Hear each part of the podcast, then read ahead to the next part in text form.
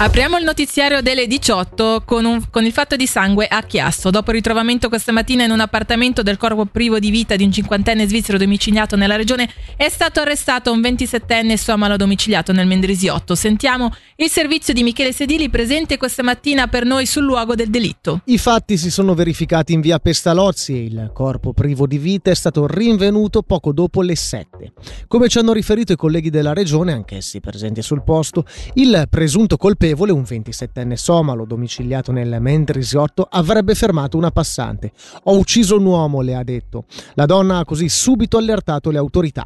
La polizia, giunta sul posto, ha trovato l'uomo in attesa di essere fermato. Nel primo pomeriggio è stato poi confermato il suo arresto con l'ipotesi di reato di assassinio subordinatamente, omicidio intenzionale. La vittima è deceduta a causa di ferite da un'arma da taglio. L'inchiesta è coordinata dal procuratore pubblico Zaccaria Akbas. Gli approfondimenti sulla dinamica dei fatti proseguono. La vittima era nota agli avventori di un esercizio pubblico poco distante dal luogo del delitto, come anche alle autorità. Infatti sia lui che l'uomo arrestato sarebbero coinvolti in un giro di droga che ruota attorno alla chiesetta vicino alla palazzina in questione. Il 27enne somalo arrestato per il fatto di sangue a Chiasso sarebbe implicato, stando a quanto riferiscono i media online, anche in due aggressioni avvenute nel 2022 e nel 2023 a Lugano e per le quali è stato da poco rinviato a giudizio assieme ad altre persone. Picchiato da due finti addetti alla sicurezza e quanto accaduto a un diciassettenne lo scorso 21 gennaio in un bar durante il carnevale di Cadenazzo. Sentiamo il servizio di Michele Sedili. Il giovane si era rivolto a due addetti alla sicurezza per segnalare una lite in corso, ma in tutta risposta è stato vigliaccamente aggredito. La vicenda è stata riportata dalla regione dove viene spiegato che a seguito delle percosse il diciassettenne è stato ricoverato per due giorni in ospedale. I fatti sono stati confermati ai colleghi dalla polizia e la querela presentata iniziata la mattina successiva ha fatto partire un'inchiesta. I due aggressori, falsi addetti alla sicurezza, sono stati individuati e interrogati. Si tratta di un 22enne e di un 29enne svizzeri domiciliati nel Bellinzonese. Le ipotesi di reato nei loro confronti sono di lesioni semplici, vie di fatto e contravvenzione alla legge sulle prestazioni private di sicurezza e investigazione.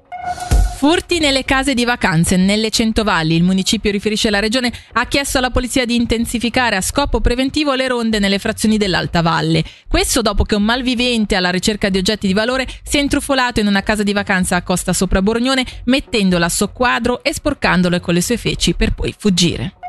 Il trasporto pubblico del Bellinzonese a dieci anni dalla sua introduzione traccia un bilancio decisamente positivo e guarda al futuro con l'introduzione da dicembre di sei bus elettrici.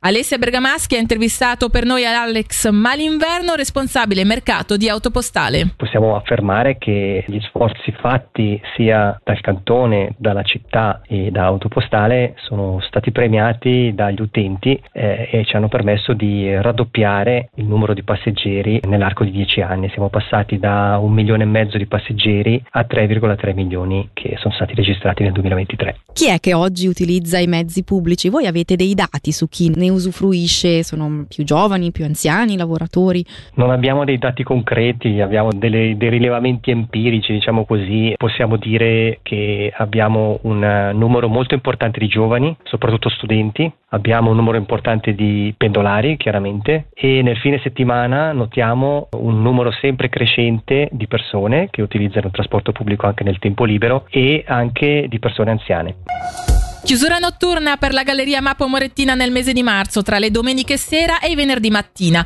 Per permettere il montaggio delle nuove lampade LED in forma lustra, il traffico sarà deviato sulla strada cantonale da domenica 3 a venerdì 22 marzo, dalle 20.30 alle 5 del mattino.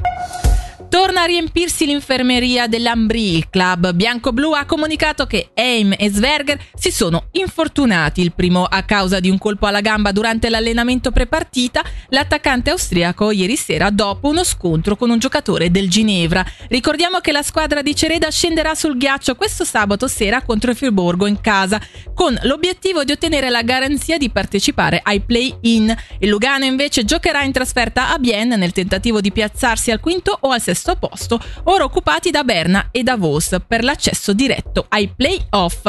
Dalla redazione per ora è tutto, il prossimo flash informativo qui su Radio Ticino sarà alle 19.